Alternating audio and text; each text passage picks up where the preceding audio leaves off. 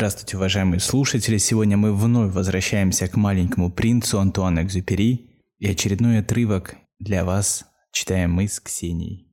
Добрый вечер, мои дорогие хорошие. Я думаю, вам очень понравится сегодняшний отрывок.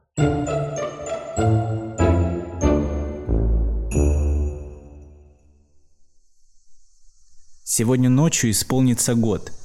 Моя звезда станет как раз над тем местом, где я упал год назад. Послушай, малыш, ведь все это и змея, и свидание со звездой просто дурной сон, правда? Самое главное то, чего не увидишь глазами. Да, конечно. Хорошо ночью глядеть в небо. Все звезды расцветают. Да, конечно. Это как с водой. Когда ты дал мне напиться, та вода была как музыка. А все из-за ворота и веревки. Помнишь? Она была очень хорошая. Да, конечно. Ночью ты посмотришь на звезды. Моя звезда очень маленькая. Я не могу ее тебе показать. Так лучше. Она будет для тебя просто одна из звезд, и ты полюбишь смотреть на звезды.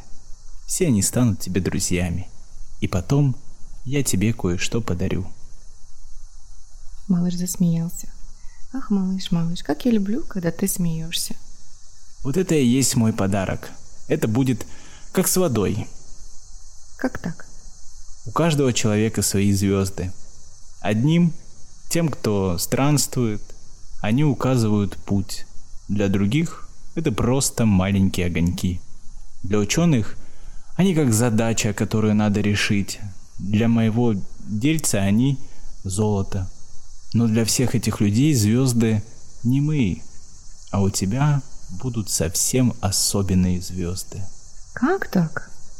Ты посмотришь ночью на небо, а ведь там будет такая звезда, где я живу, где я смеюсь. И ты услышишь, что все звезды смеются. У тебя будут звезды, которые умеют смеяться. Хм. И когда ты утешишься, ты будешь рад, что знал меня когда-то. Ты всегда будешь мне другом. Тебе захочется посмеяться со мной.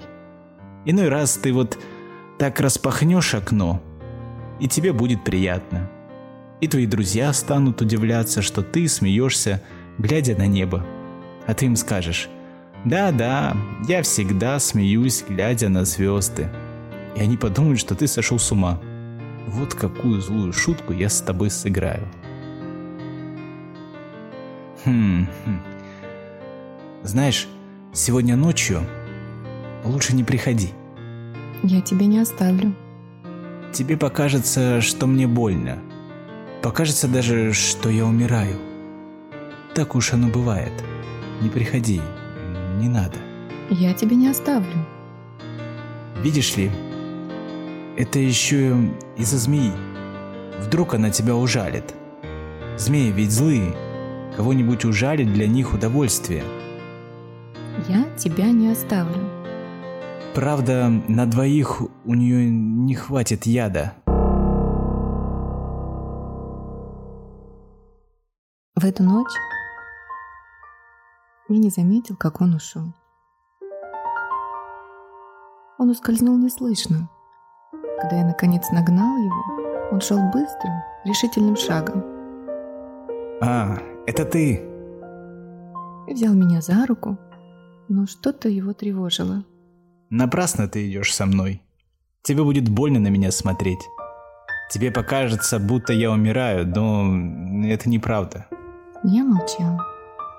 Видишь ли, это очень далеко.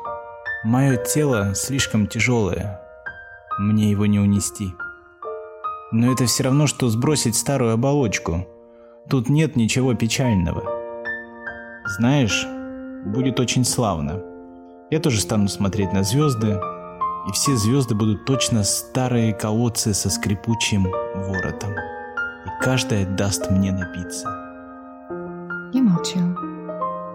Подумай, как забавно у тебя будет 500 миллионов бубенцов, а у меня 500 миллионов родников. И тут он тоже замолчал, потому что заплакал.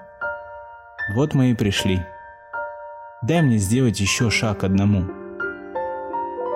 Знаешь, моя роза, я за нее в ответе. А она такая слабая и такая простодушная. У нее только и есть, что четыре жалких шипа, больше ей нечем защищаться от мира.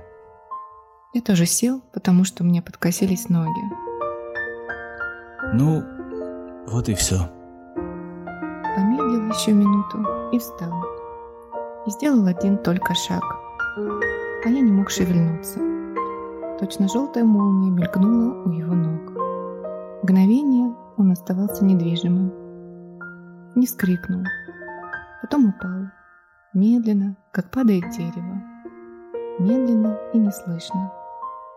Ведь песок приглушает все звуки. Спасибо вам большое. До новых встреч. Я надеюсь, вам очень понравился этот отрывок. Он заставляет о многом задуматься. Спокойной ночи, не малыши.